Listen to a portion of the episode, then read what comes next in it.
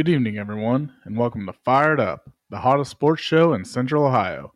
The show where four sports fans talk sports for the fans. Our topics for this evening are the Huskies are crowned national champs, skating through the end of the season, checking in on the NHL playoff race, headed down Magnolia Lane, previewing this year's Masters tournament, UFC 287 live from South Beach. With that, I give you our assistant chief of our fire brigade, Colton Cow. Thanks, Matt. We're back here again on a Thursday night, uh, coming to you live in Matt's basement on a somewhat kind of cloudy, gloomy day. But uh, you know, the sun kind of parted out of there, you know, a couple of times during, throughout the day. But uh, like Matt said, uh, going to start off kind of ending college basketball here. College basketball season finally coming to a coming to a wrap, and uh, you know, like Matt mentioned, the Huskies of UConn taking home the national championship uh, after winning on on Monday night, taking down taking down San Diego State in somewhat again dominating fashion like they have throughout this entire entire tournament. Matt, what were what were your thoughts? Maybe you know we also you know had the Final Four in Right. between our, our our show last week as well. So if you want to talk a little bit about those, and then you know we'll we'll talk about the national championship as well. What what what's your thoughts? Sure. I mean, we'll start with the UConn Miami game. That the game we all thought was going to be the better of the two games Mhm. really turned out to be a stinker because UConn's just was on fire all tournament long. End up winning that thing seventy-two to fifty-nine. They shoot almost fifty percent from the floor. Uh, it did a great job. I think eighty-four percent from the free throw line. They Mhm. had forty rebounds, five blocks. I mean, Yeah. they're just unstoppable. Their big man Adama Sanogo hmm had 21 points, 10 boards, two blocks. Yeah, You play like that, you're tough for anybody to beat. Mhm. They they just showed their dominance, and you know that this tournament they really came out of nowhere. I, I Mhm, mean, mhm. they, they were all right during the regular season, right. but they lost some games you you wouldn't think a national championship caliber team would lose. right. But they they really figured something out, and Mhm. it'll be interesting to see how many of these guys come back next year for another run at this thing. Yeah, absolutely. Yeah, yeah, like you said, uh, you know, UConn taking down Miami, who was, you know, another hot team coming into it. You know, we we talked about, you know, we we thought our national champion was going to be one of those two teams. You know, the team that won that game was going to be the national champion, and you know that's how it played out. But you know, as as impressive as this UConn offense has been throughout this tournament, I think I've been just as equally impressed with their their defense. I mean, they held a a Miami team that I think was coming in averaging around somewhere 80 points a game, held them to 50 Right. uh, you know, uh, under 60.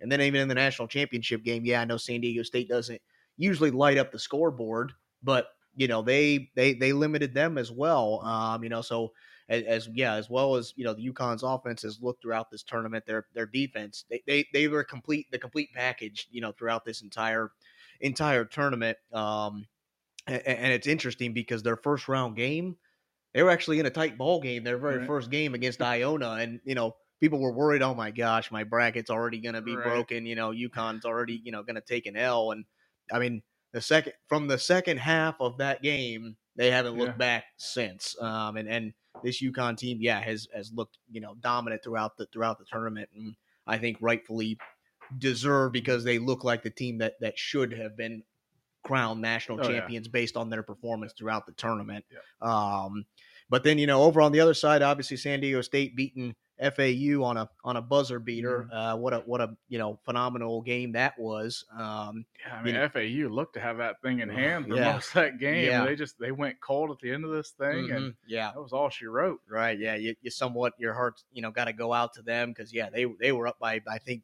ten or fourteen Mm-hmm. at one point in that game and and yeah just couldn't couldn't make some shots down the stretch. But you know that's hats off to that San Diego defense that you know that's what they're known for is getting getting the stops that they're they're used to getting and and but you know I I have to applaud San Diego State because in that game their offense came alive. You know they they had to score seventy points to win that game, uh, which is not something that they usually like to do or you know not the style that they they uh, you know typically play, but knowing that there was a national championship berth on the line, Right. you know, they they stepped up in the moment and got, you know, got the W. Obviously came down to earth, you know, back in the in the national championship game, you know, only scoring 59 points, but uh you know, I, I this UConn team, um, you know, they won every single one of their games by double digits. Mhm. Their average margin of victory in all six of the games that they played was 20 points. Um, so yeah, I, there's nothing more you can say other than just you know a total dominant performance from beginning to end in it for this Probably UConn gonna team. really go down in the history books as one of the most dominant runs in the Mhm, tournament. Right. Um, you know, and uh, you know, it, it, it's kind of funny because as much madness and craziness that happened, you know, in the college basketball season and, and even in this March Madness tournament, it almost seems like the basketball gods still made it all play out in the end because I mean A blue blood. even though it. UConn, yeah, hasn't had some great seasons here of late, they have been one of those more traditional blue bloods. So yeah, the, the, the basketball gods made it all, you know, come back down to earth and, and everything, you know, played out the way it, it should by UConn hoisting the national championship. But a lot of craziness in between to get to, to get to that point. And I'll Uh, tell you this about this UConn team. People really got to remember they're one of the biggest dynasties in college basketball over Mm. the last what, what probably 20 10, years 20 years. so. Yeah. They've got five national championships Mhm. in that time, Yeah. more than any other college college hoops team. So Yeah, you know, right. pretty impressive by this UConn dynasty. Right, and uh, you know, just to you know, add on to that is that they got a perfect five and zero record in national championship games. So you know, if, there. if you're a betting man, or you know, you're a betting man or a betting woman, you know, they make it to the national championship. You probably like their odds to to win it based on their record. I think even their record in the final four. I believe they only lost, excuse me, like one Final Four game in, in the you know their history. I think they're like 12 and 1 or 13 and 1 in final four um, appearances. So you know if they can get to the final four i really like their chances to make it to the national championship Right. and then you know Win hoist a hoist a national championship too. So um, but yeah i mean talking about you know individual player performance you know uh, Adama Sanogo uh, was the, the most outstanding player for for uh, connecticut uh, and had a, had a good performance in, in the national championship obviously also in the final four game uh, national championship, he had 17 points and 10 rebounds. Uh, throughout the tournament, he averaged just shy of 20 points and um, just shy of uh, 10 rebounds, so almost a double double throughout all six games uh, in the in the NCAA tournament. So had had himself a heck of a a heck of a series here. Uh, yeah, it'll be interesting to see what what he decides to do if he if he comes back um, or not. Um, but you know, looking at looking at San Diego State, you know, like I said, that the offense just wasn't wasn't there in this game. They went went a uh, a stretch in the first half, almost an eleven, yeah, a little over eleven minutes where they didn't score a single bucket. I mean, you you can't do that against a team, obviously UConn that can score it Right. in bunches. You can't go almost a whole half without scoring scoring a bucket. That's Almost gonna makes you wonder if FAU would have been the better matchup. They're Mhm. they're a little more of a, a scoring oriented team. right, right, yeah. You know, could could they have put on a little better showing? I guess you always think that though, when a championship opponent gets blown out. Right, It's right. Same in football this year. where, Mhm, mhm. you know, TCU just got their doors blown off in Right, the championship. right. You're thinking, would Michigan or Ohio State been a better better matchup. opponent? Yeah, yeah. So during that during that stretch, you know, before that stretch started, San Diego State was actually leading by four points. After that 11 minute stretch, they were down by 11. So in that, you know, in that Yeah. 10 minute span, they go from leading by a couple buckets to trailing by double digits. Um, and, and that's And just that how was it, quickly it can change, you know, for this for this UConn team. Uh, but yeah, just again, not enough offense for a San Diego State team that you know couldn't get enough stops too to go along with not being able to score. Um, you know, just yeah, a complete performance from from the Huskies. Um, you know, and, yeah, we'll see what what their teams decides to do. Um, obviously, their coach. Uh, Danny Danny Hurley, you know, a legend in his own mind. His brother, a, a you know, a Duke legend. His dad, a, a legend in high school basketball it's good to see you know Danny finally getting his getting his own you know his own element or you know stepping out of outside of his brother and his dad's shadow and and, and having something to claim for for himself. Um, you know that that you know I'm, I'm yeah proud proud of him and you know great great performance from this from this UConn team.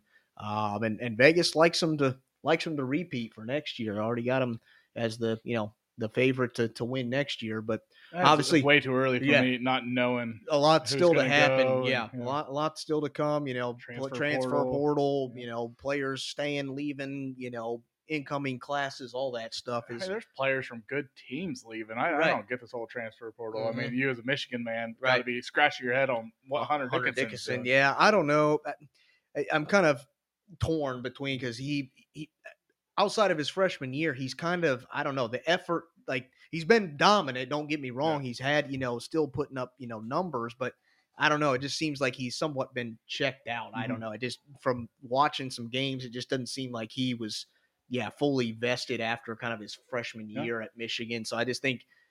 I don't know. but Do you want a guy like? I mean, Right. maybe it's the best. The best thing for Michigan is Right. that you know, yeah, you lose a guy that obviously somewhat of like a double-double double machine. machine, but you know, do you want a guy that, that's not really there that gives you the the effort Right, every every night? night. Um, so we'll see. Yeah, obviously, yeah, there's going to be a lot of big names. You know, players that you know. I think I just saw uh, one of Alabama's uh, guys is, is in the transfer portal. was a was a five star recruit coming out of high school, um, the McDonald's All American, and he's he's leaving and going. You know, hasn't announced where he's going, but put his name out there to see where he might be headed off to. And uh, so. Creighton's Creighton star guard, he put his name into the transfer portal. right? So that was a team that made a run this year. Right. Yeah. Yeah. Absolutely. Um, you know, one couple buckets away from you know playing in this Final Four. So, yeah, it'll be it'll be interesting to see. Uh, like I said, Vegas likes Connecticut's odds, but you know, a lot can change between now and you know November. Um, so we'll we'll see. Uh, you know, what what we'll be back with you in the in the fall to see you know what uh, what happens in college basketball. Yes, so sir.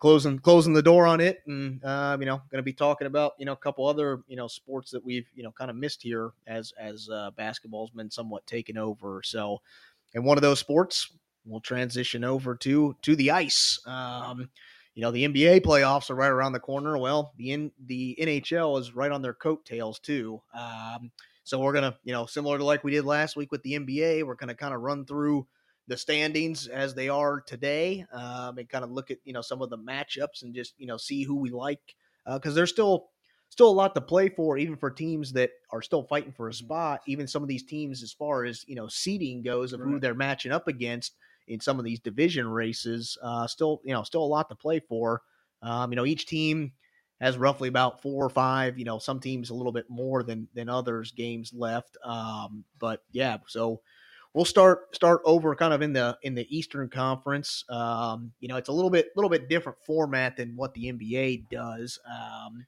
Yeah, it's Obvi- not just best record. right, right. It's it's teams from each division. You know, the top three teams from each division make it into the playoffs, and then the next two are the are the wild card Mhm. team. The next two best teams from any division, you know, from any of the Eastern Conference divisions that that make it in. So over um in the Atlantic Division, um, you got the number one team and the best team in hockey right now, the Boston Bruins, sitting there with 125 points. Already wrapped up the President's Trophy, which is the, the team that has the best regular season record. Um, right, not really right behind them, but behind them, the Toronto Maple Leafs with 102 points. Uh, they've already clinched a playoff spot. And then behind them is, you know, a household name in Tampa Bay Lightning. stalwart. Yeah, with uh, 96 points, and they've also clinched a playoff spot. So, you know, those three teams are your three teams from the Atlantic that will be representing the Atlantic Division. Crazy you're looking at a 96 point team and you're saying that that's a down year for Tampa Bay. Right, absolutely. uh, yeah, crazy to think because yeah, they've been up there and the and I mean they still have the chance. They're still Yeah. got a couple games to get into the hundreds or whatever, but they have been you know the last several years one of those teams that have been the top of their division or you Yeah. know dominant in their division. So uh, then over in the Metropolitan Division, uh, we got the Carolina Hurricanes at 109 points. They've clinched a playoff spot already. Right behind them, you got the New Jersey Devils with 106 points. They've also clinched a playoff spot. And then right behind the Devils, you got the New York Rangers with 103 points, and they've also clinched a playoff spot. So the three spots in the Metropolitan are are locked up as well. But one through three can change. I mean, there's still each team has about three, four games left. So there's still a lot of, you know, could be a lot of movement there. That only a couple of points Right. separate them. So, you know, we could be looking at, you know, the Rangers going from the three spot all the way to the one spot. And again, doesn't really change anything other than who you match up with in the in the first round. Um, then over in the Eastern Conference wild card, uh, you still got six teams that are still available at the moment. Uh, haven't been you know haven't been statistically eliminated. Obviously, there's you know the teams that are sitting five and six have a very slim margin, Right. but still statistically allowed. But Really As- four through six because four and five have the same record. Right, right. Yeah. um, so currently, your first wild card team is the the Florida Panthers with 87 points. Um, They're they're sitting at first right now. Um, and then the two spot is the New York Islanders with also with 87 points. That- Right. That must be a win by a tiebreaker Yeah. over wins over overtime right, wins. I'm right. guessing. Um, and then right behind them, a, a, household name, the three seed or you know the three third team in the wild card, the Pittsburgh Penguins with 86 points. So they're right behind both of those teams. Yeah, if they don't make it in, is it time to blow that thing up in Pittsburgh? Yeah, I don't know. I mean, um, you know, it, it it'll be interesting to see uh, what they what they do because yeah, like I said, it's a team that we're used to seeing Yeah. be in the playoffs and competing in the playoffs year in and year out. But yeah, it, it those the team much like a team I'll talk about here in a little bit. Obviously, only getting getting older. Uh, you know, they've had a lot of those you know key guys for a long time on that team. Uh, it's it yeah. At some point, you got to start looking to the look into the future if you're if you're Pittsburgh. But you know, we'll see if they can you know sneak their way in here. Um, then uh, we got four uh, right now is the Buffalo Sabres with 81 points. Uh, the Ottawa Senators also have 81 points, and then finally the the sixth team that has a possible chance to make it into the wild card, make it into the playoffs, the Detroit Red Wings with 79 points. Um, and then over in the East, the only team the teams that have been eliminated uh, the Washington Capitals, um, a team that has been pretty dominant in hockey here the last several several years. Um, you know, so we'll see what uh, you know what what happens there. Uh, the Philadelphia Flyers, the Montreal Canadiens, and our hometown Columbus Blue Jackets are Philadelphia was another team that right. was really good last year Mm, and mhm. not, not making it in. Right. Um, so if if the playoffs were to start today over in the East, here's the matchups that we that we got. So the Atlantic number one seed, which is the Bruins, uh, would be taking on the second wild card team, which, as it stands today, is the New York Islanders. Uh, the Bruins swept the regular season 3-0 in that in that series. Uh, the Metropolitan uh, number one seed, which is currently the Carolina Hurricanes, would then take on the first seeded wild card team, which now is the Florida Panthers. That series was tied one to one. Those teams are division rival, or not only uh, you know same conference, but they're in their same division. So uh, you know one to one in the regular season in that series.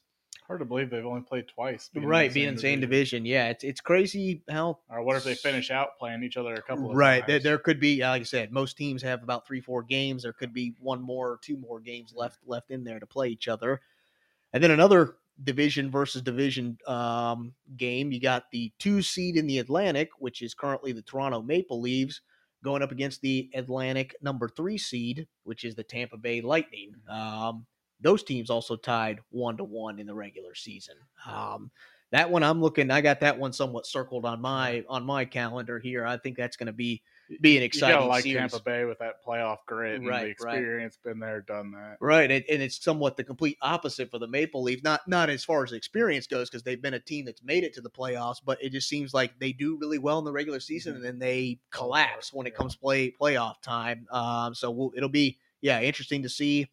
Obviously, Toronto will have kind of the home home ice advantage in that one. Um, but yeah, that that's one I got circled as as a you know an interesting first round matchup.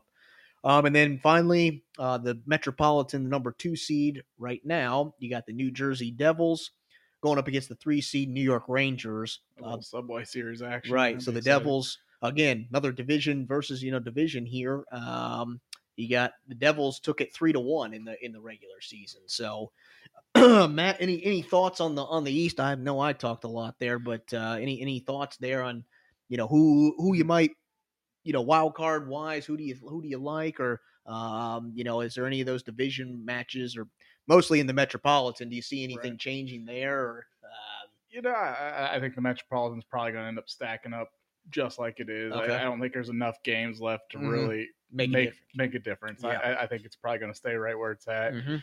I think Boston continues to run away with this thing. I Right. don't. I don't.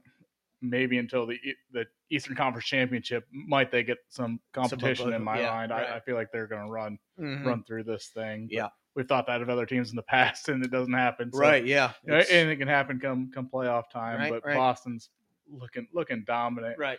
You know, looking at these wild card teams, you know, I, I think that's pretty well set as well. With those two having 87 wins, hmm Pittsburgh's got that outside chance, but they just haven't played great this year. You Mm-hmm. know, It- it- maybe they get something going here. I'd have to look and see who, who these guys are playing. I really didn't dig that far. Yeah, so it is interesting. I did I did write down the the remaining games. You Mhm. know, it, it is interesting. I can almost see now. It obviously they're only a point behind. Mhm.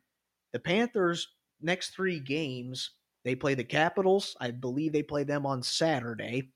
Then their next two games they play the Maple Leafs and the Hurricanes. No? Both you know up there towards the Right. top. You know, Yeah. will they play all their guys you know who Mhm. who knows you know we obviously don't know what you know what teams are going to do but you look at Pittsburgh's schedule they play the Red Wings who you know that game could go either way Right. but then they play the Blackhawks who are 20 games below 500 then they wrap up the season with the Blue Jacks Blue Jackets which are another 20 20 games games, below yeah. 500 so if there's a team that could sneak in I Yeah. like the Penguins chances just because of their of their schedule. Now the Islanders, I think, are a lock Mhm. uh, because their next three games they play the Flyers, who are below 500, play the Capitals, who are currently at 500, Mm-hmm. and then wrap up the season with the Canadiens, who are also well below 500. I like the Islanders' chances Yeah. To make the wild card, but I don't know. The Panthers they they scare me Right. just because of that schedule. I like it does old Pittsburgh's. Bob's start feeling playoff pressure before Right. the playoffs, Right. and, and you know he he never does well that this time of year. Mm-hmm. Could Right. that, could that haunt them? Right. I, I, the the other team, you know, four through six, I just their schedules are pretty pretty tough looking at it, and and again they're behind the eight ball already because Right. they're multiple points down already. Where Pittsburgh is only a point behind, Yeah. so it's it's a- you know could be a make or break. You know, even one game could be the deciding factor in that one. But these other teams, you know, four through six, I think they just got a tougher slate of games and just too many points behind to, to, to if, if Pittsburgh gets in, Boston doesn't want to see that in the first round. Probably- probably not. Right. Sidney Crosby, the great. great That, that'll player be another one, you know, to probably you know could be real circle on the you know on the list just because yeah, Pittsburgh still do they got one more final playoff Right. push in them, you know, and that momentum obviously is huge coming into the playoffs. It's not always the best team that comes out on top. It's the Yeah. team that that's hot at the right time, and you know if Pittsburgh can can can get hot here late in the season. Look out, you know, Eastern Conference. I, this Eastern Conference is is loaded. I, In my opinion, throw some money on the Eastern Conference. Somebody from the Eastern Yeah. Conference is winning this Going Stanley this Cup, thing. I think, um, because this this this side, you know, is is loaded with with teams. So, all right, well, you know, we'll we'll move it over to the Western Conference. You know, I'm I'm you know writing the Western Conference off, but they got some good teams over there in the West yeah. too. So. Uh, Matt, do you want to run through run through it, and um, you know, I'll, I'll chime in, Sure. you know, here and then. So Yeah, you know, well, in the Western Conference, I'll start in the in the better of the two leagues here. The Pacific, you. Yeah. got Vegas leading the way here with 104 points, uh, followed closely by Edmonton at 103, and then Los Angeles not even far behind at 100. Mhm. So really, a lot of movement could happen there. But right, I'll tell you what, we're even closer up here in the Central. wow, Colorado, Dallas, Minnesota, all cashing points. in at 98 points right, anything can happen. Yeah. anything can happen there. That's a, a good weekend, and somebody goes from third to first. right, know, I right, mean, yeah, first to third, or Right. possibly even uh, you start looking at these wild card teams. Mm-hmm. Uh, not as likely. You got Seattle there sitting at 94 points, Mhm. and then uh, Winnipeg and Calgary both at 89. Yep. Nashville with the, the far outside chance sitting at 86. Mm-hmm. So you know there, there's there's a lot going on here. Uh, I'll let you run down what the matchups would be. I didn't dig Yeah, yeah, nope. I, I can I can do that. You know, but before I do that though, you know, a team that finally I think is living up to their potential, and that's the Edmonton Oilers. We talked we talked about you know their guy and Connor McDavid being the MVP throughout the whole season, but their team being so bad. Right.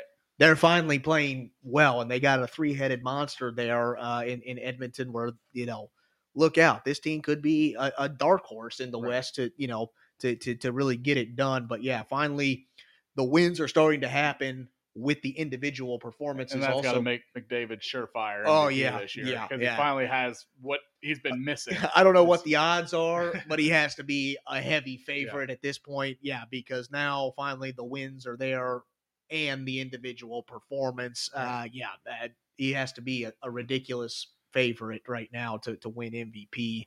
Um, but yeah, as far as the, the, the matchups go, um, as they stand today, we got the Pacific, the number one seed, which is the Vegas Golden Knights.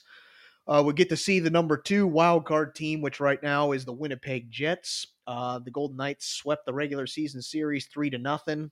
Um, then you got right now the central number one seed, which is they determined the Colorado Avalanche, which I think is probably based on just overall wins or you Uh, know overtime. They have a game in hand. They've only played 76. The other two have played 77. Okay, there you go. So they are currently the number one seed in the Central um, Division. Uh, they would take on then the number one wild card team, which the Seattle Kraken, only their second team, you know, second year in the league, and they're already making, you know, making the playoffs. And look out, because they actually took this regular season series against the Avalanche two to one. So you know, and, and as far as points go, they're you know just slightly behind them there in the in the point standings.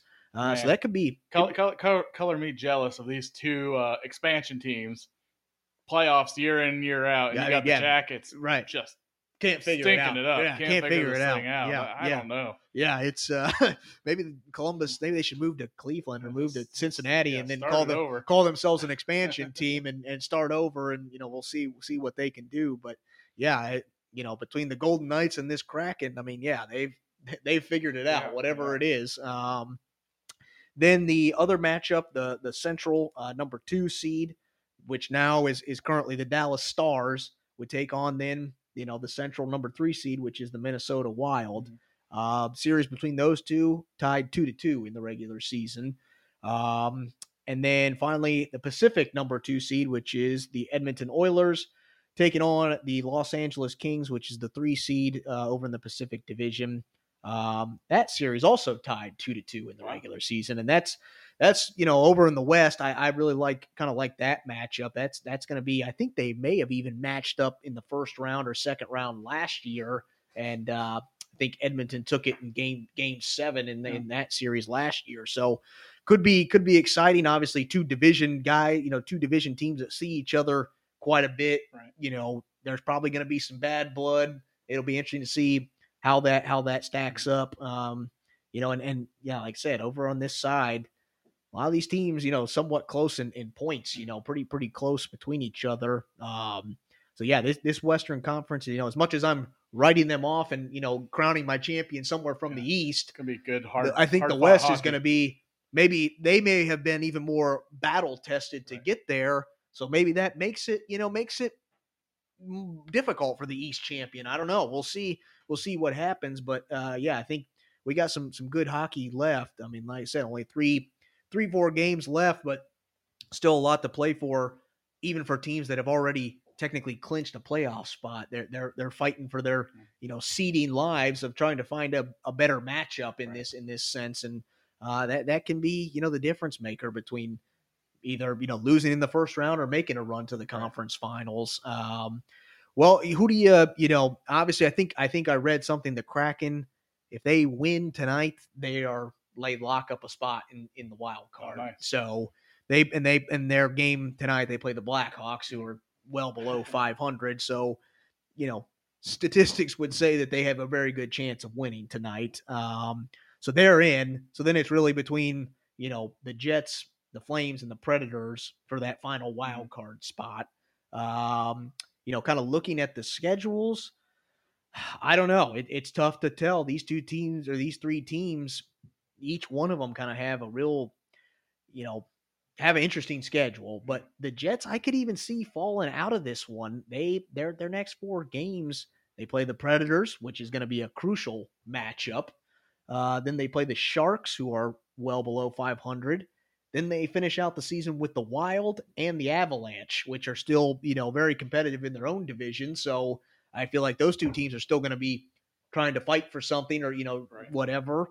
Um, and then, you know, the the the Flames, I think, have maybe a little bit. It's it's interesting. The three teams we're talking about here, they each play each other. Right. So the Well, Flames, What's got to be tough for Calgary is they've they've played more games than these guys. Mhm. Calgary's in at 79 games, so Mhm. you got Winnipeg with a, a game in hand with the Mhm. same same 89 points. right, That that is huge for right, them. right. And you got Nashville who's sitting at 86 points, but Right. they've played two less games. Mm-hmm, So that, that's two more chances to really add add to that overall overall tally there. Right, right. Give yourself a shot to get in this thing. yeah. Calgary, you know, they're they're kind of going to be the guy in the clubhouse just hoping nope, nobody ever happens. them. Yeah, you know? right, right. Um, yeah, like I said, it's it's interesting. Yeah, these last three teams fighting for a spot, they all play each other at least one time here in the next you know several Mhm. games. The the Jets play play the Predators. The Predators actually play both the Jets and the Flames, and then like I said, the Flames do play the Predators. So some competitive hockey between these three teams at the very end, you know, which I think is probably what the NHL So Na- to me, it almost sounds like Nashville really controls their own destiny by Mhm. playing both the teams ahead of them and Right. having those two extra games in hand. it's it's almost interesting because the Jets and the Nashville Predators almost play an identical schedule. Do they? They, you know, like I said, the Jets and the Predators match up in a game. I think that's on Saturday. The only difference is one game. So the Jets, instead of playing the Flames, they play the Sharks. But then the last two games of the season, the Jets play the Wild and the Avalanche. The Predators play the Wild and the Avalanche to finish up the season. So very odd how that you know how that Right. works out. But yeah, it, it it's uh yeah still some competitive hockey here in the last you know half of the or not really half but last you know week of the season. Um, so yeah, a lot to lot to play for here. I'm I'm looking forward to it. You know, NHL you know playoff hockey is always where it where it gets gets Yeah, interesting. Um, you know, and a whole new level of of hockey. You know, you got to take take your game to the next level in this one. And uh, yeah, it's it's going to be fun. We'll see if the Bruins used up all their gas in the regular season, or if they you know truly are the dominant team and are going to run through this playoffs, you know, like they did in the regular season, or if they they stumble somewhere along the along the lines. Um, so a lot of a lot of good hockey left, but yeah, we'll see how it all shakes out. Um, well, we're going to take a uh, quick uh, commercial break. Uh, stick with us. We're going to talk a little bit of golf after we get back. So stick around. This podcast is sponsored by Podbean. Podbean is the easiest way to create your own podcast. We use Podbean to host Fired Up. Download the free Podbean podcast app to start, record, and publish your very own podcast in minutes.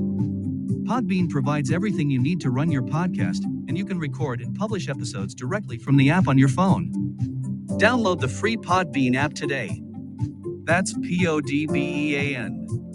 Head on over to Podbean at www.podbean.com and use the code podcast21 for your first 30 days of podcast hosting for free. Check it out.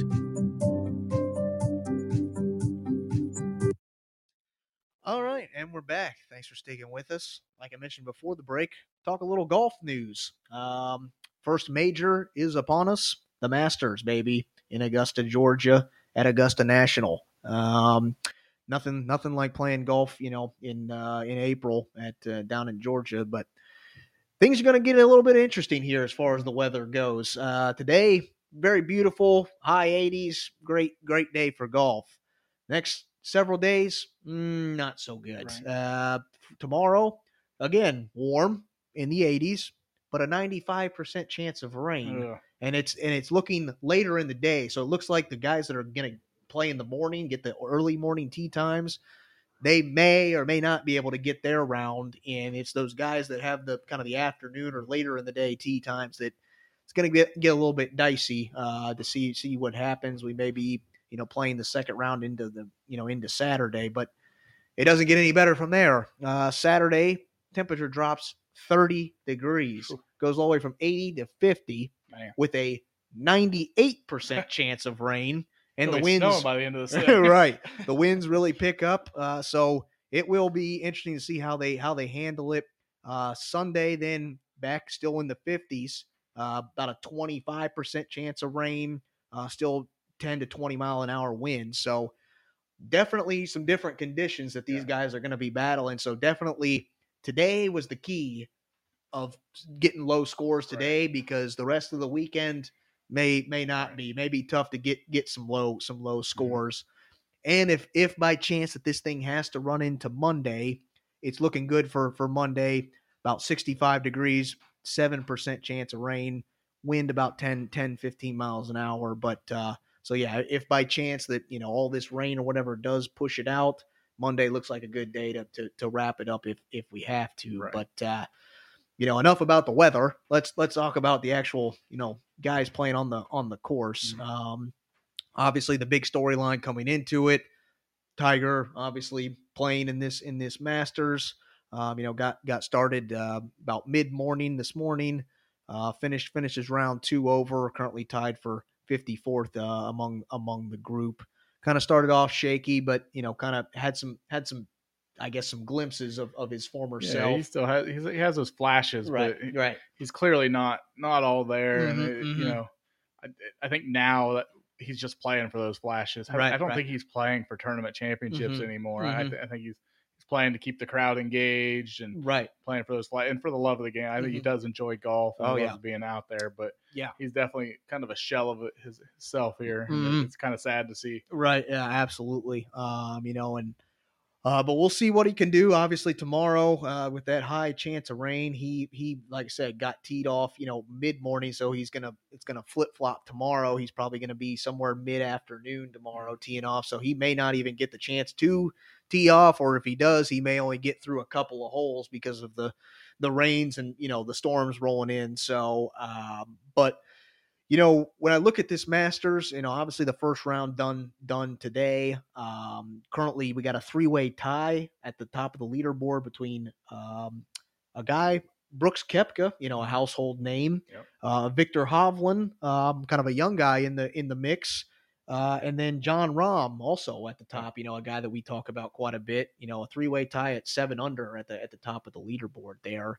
Um, Matt, what what do you think about this? You know, anything, any golfers you like, or you know, what what's your thoughts so far? Yeah, you know, it's interesting. You see some of those big names up there towards the top, and uh, Kareem's kind of risen to the to the top at, early on. And Mhm, if, mhm. if the weather does play a factor into this thing, you got to kind of like those experienced guys Mhm. to know how to battle through it and, Mhm, and, and mhm. keep that lead. So I, I think that's huge for Rahm, Rahm and Koepka right now to, Yeah.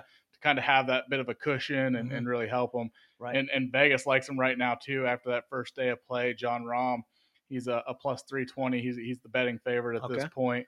Followed by uh, Scotty Scheffler, who's a plus four fifty. Mhm. Brooks Koepka at a plus six fifty. Mhm. And Jason Day, the next closest at a plus nine hundred. So Yep. it's, it's kind of interesting that Hovland, even though he, he started Start with, out with, hot. with hot and uh, you know seven under tied for the lead, he's not there in that top four or 5 Mhm. in, in Yeah. the betting odds right now. Right. Yeah. Um, yeah. It's it's uh, interesting because this is the first event where the LIV, you know, the other golf league, Mhm. the other guys are playing with the guys that stuck it out in the PGA. I know that that's been a topic or a hot topic of discussion between you know the PGA, the LIV, you know, um, this entire week. Obviously, a lot of a lot of drama. Very surrounding that. weird interactions Right. with Mickelson. and- Right, right. Um, so you know, it's the first event where that's taking place because outside of you know these majors, the LIV golfers cannot play in any Mhm. of the other tournaments. So um, you know, it's it's one of those things that yeah, it's going to be interesting throughout all these all these majors how all that kind of dynamic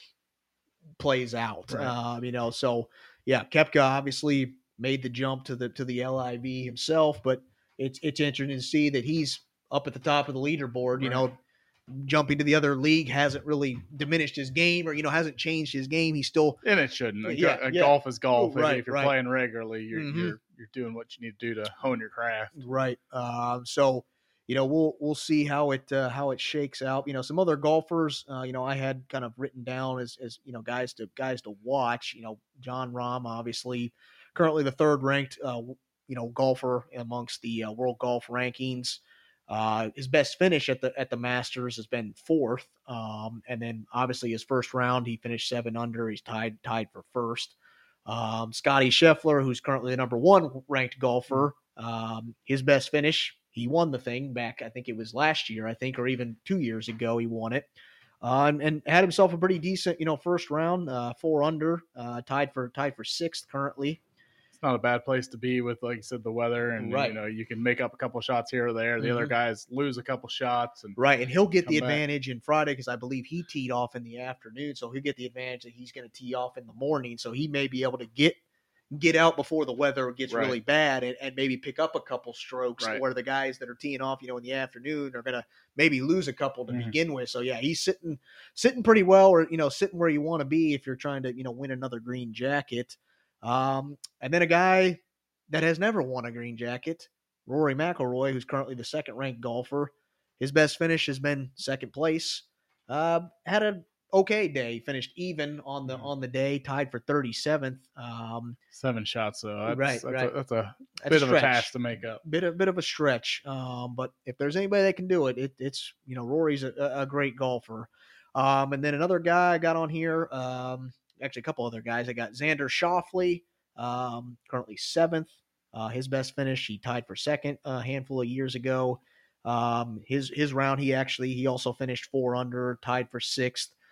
And then uh, Cameron Smith, um, the Australian, um, currently the sixth ranked golfer, uh, his best finish tied for second. Um, and his first round, he finished two under, which is good for 17th on the on the day. So, um, yeah, got a lot of lot of top guys up there that I'm that I'm paying attention to. Um, you know, Hovland was kind of on my borderline golfers to watch. Um, and and you know, like I said, he's off to a off to a great start. But yeah, we'll see if that that youth comes into Right. play with him or if he's able to you know keep this keep this momentum going. I mean, he I got caught a few of his of his highlights uh, day after after work. He, I mean, he looked he looked good. Um, but obviously the conditions are gonna gonna change Right. drastically, and you know that that means you got to be able to adjust on the on the fly. So um, it's it's you know a couple of things that you know this course to me.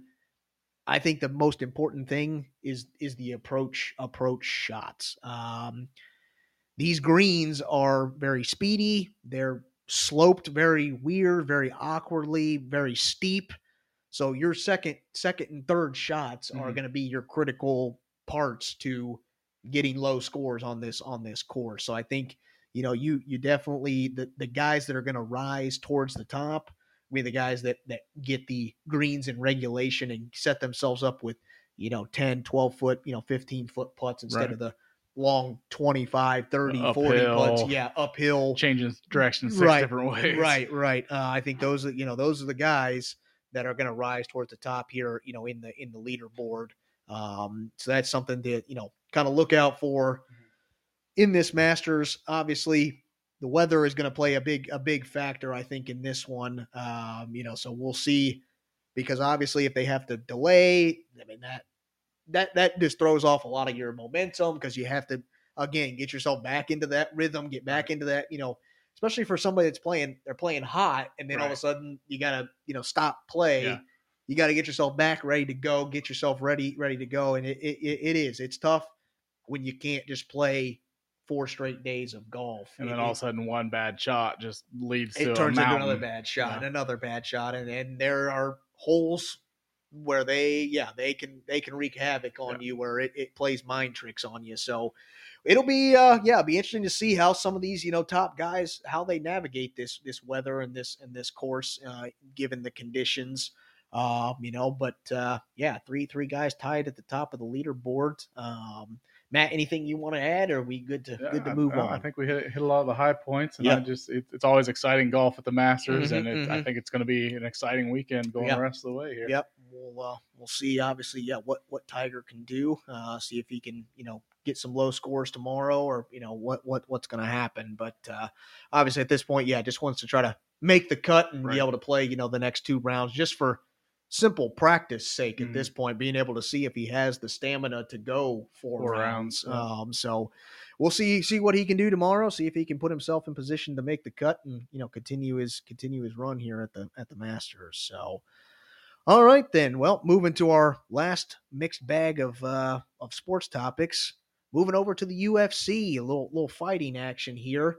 UFC 287 happening this weekend.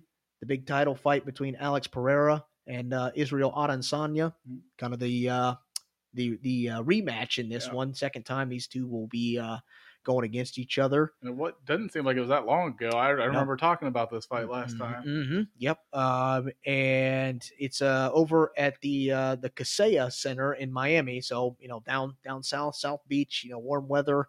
Uh, going to be taking place on on Saturday, April eighth. Um, yeah, a lot of uh, interesting uh, you know fights in the in in kind of the main card. Like we said, the big one being the middleweight title fight, um, meaning 170, 185 pounds between currently number one ranked Israel Adesanya coming in at 23 and 2 against the current belt holder uh, Alex Pereira at, at 7 and 1. Matt, what what's your thoughts on on that fight? yeah, you know these guys are both great fighters coming into this thing. Pereira seven seven seven and one in his uh, eight UFC fights here.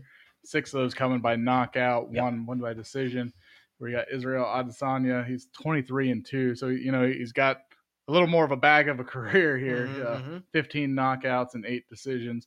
So you know, it, it seems like both these guys, they're just they're swinging for the fences. Mhm. I, I don't think you have to worry about this thing going to the ground because neither of them are, are seem to be technical fighters. Mhm, Neither of them have ever won a fight by submission. Mhm. So you know, it, it, I, I think it's going to be a, a knockdown, drag out. Yep. Could could go the distance. It's going to Mhm. be exciting. It, it's but it could come down to you know a half second. Right. Somebody catches somebody on the chin. And, Mhm. Mhm. I mean, this One- thing could one- really one really move. go either way. Right. I mean, right. Yeah. Adesanya lost the title to Pereira not, Right. not that long ago. Yep. So about, about six months see, ago. see if he can get it back. Yeah, yeah, absolutely. Because it's interesting. Uh, these two guys are actual kickboxers. They, they that's where they started their careers before making the jump to the UFC. So Pereira actually owns a three and zero record lifetime record Oh. against Adesanya. He beat him twice in kickboxing, and then beat him. You know, obviously back in UFC 281 for the belt. You know, in the UFC. So yeah, he's actually three and zero all time against Adesanya. Sounds like he knows a weak spot. Right. Yeah. He knows, you know, knows where to get him. Um, and, it, and it's interesting. You talk about the knockout, you know, drag out fight. Last time Pereira knocked out, you know, uh, got, you know, got Israel in the, in the fifth round. Mhm. Uh, so this one went, went the distance or, you know, went Close. close to the distance. Um, but it was interesting because, you know, early on in that fight, uh, you know, Israel was somewhat controlling the fight. Was you know, Pereira was actually down. If you were looking at counting numbers or counting the rounds, Mhm. Pereira was probably down in that fight. Uh, but you know, never never lost his cool, stayed focused, whatever. Got to that fifth round, got late into the fifth round, and and and you know, finally found his opportunity and and and took advantage of it. So I think this one could be another one where we you know see both guys kind of feeling each other out here a little bit and and you know picking their shots here and there but i think this one could go could go the full distance again uh just because yeah these these two guys i think are the two best in the in the middleweight division right now um but it's just crazy how fast pereira has moved up the ranks i mean Mhm. he's only fought eight professional you know mma fights altogether and he's the current belt holder um you know he actually he turned pro, pro back in 2015 lost his very first match uh, via a third round submission. Then in 2016, he fought a couple more times where he had two TKO victories. Then he took four years off uh, from from the MMA, you know, fighting to go back to the kickboxing to you know continue his career there. And then finally, back in 2020, made his you know full transition back to you know back to the ranks of you know the MMA and has you know not looked back since. So you think they, they moved him up the card so quickly because of that kickboxing career against Adesanya? They, I think they, they so. knew he could yeah, put put up a fight against him because they, Right. they've seen it. Right. And I think at that point, Israel had already run through the whole middleweight division. Mhm. There really wasn't anybody left for him to really prove himself against. I mean, Right. he had beaten so many of the guys in that division, sometimes two or three times. Yeah. They needed somebody that to move up there to give them a, a fighting chance or Yeah. you know give them an interesting fight. And given that Pereira again had had you know beaten Izzy twice in kickboxing, it just made sense. Okay, let's let's see what he can do. Right. You know, when it's not just kickboxing, it's it's a full you know MMA fight.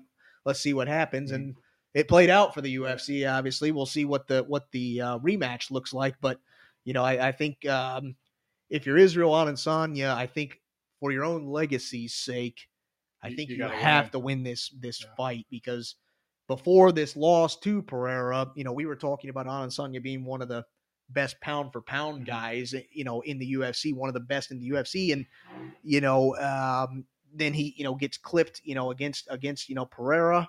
Yeah, at, at 33 years old, um, how many more, you know, how many more fights does he have, Right. you know, in him? If he takes another one here, what what does that do for his, you mm-hmm. know, legacy and things like that? I mean, up until this point, the guy has beaten so many big names, but you you you almost it's it's almost like it, it tarnishes his legacy by having these back to back losses to this guy. Yeah, so I think for his own legacy's sake, he he has to win this fight, which I think probably puts a lot more pressure on him than Right. it does the guy that's that's holding the belt right now. Mhm. So it'll be interesting to see uh, what what what what happens. Um, obviously, kind of the other kind of co-main event is over in the welterweight division uh, between number eleven ranked uh, Jorge Masvidal uh, with a record of thirty five and sixteen.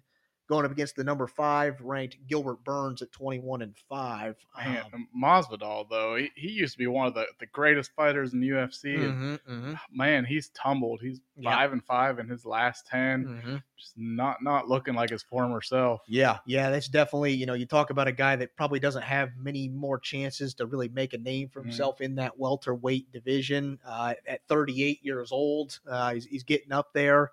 Uh, and, and yeah, you, you hit the nail on the head. Back in 2019, guy had three highlight stoppage fights where he, you know, it was like, yeah, highlight reel stuff that he stopped, you know, stopped his opponents.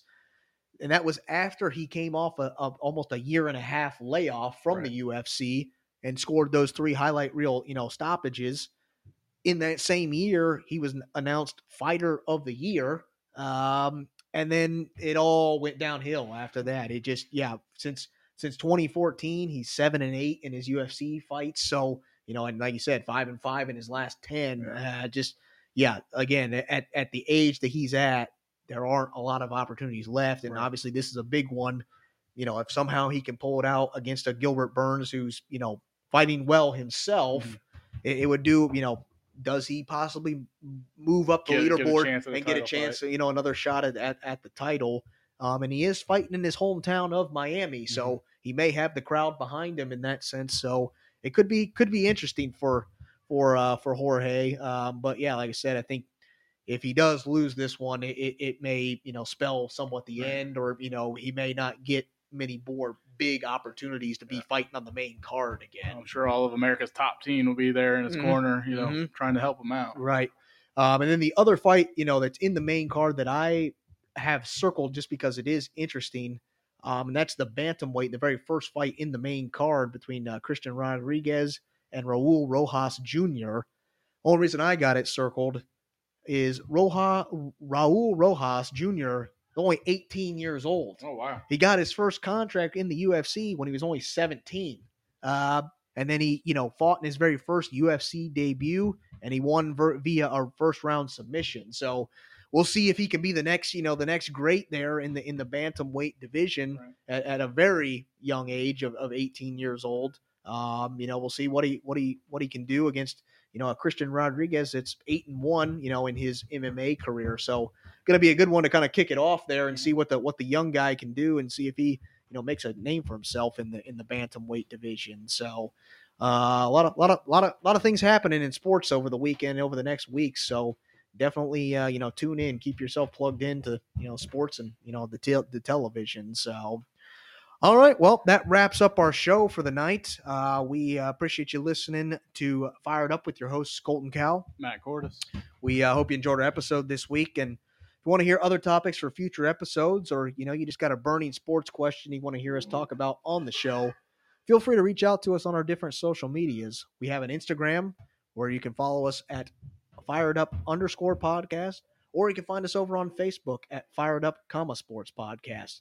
And as always, you can head over to our website at www.firedup1.podbean.com where you can find all of our past episodes and you know just a little bit of information about about the show.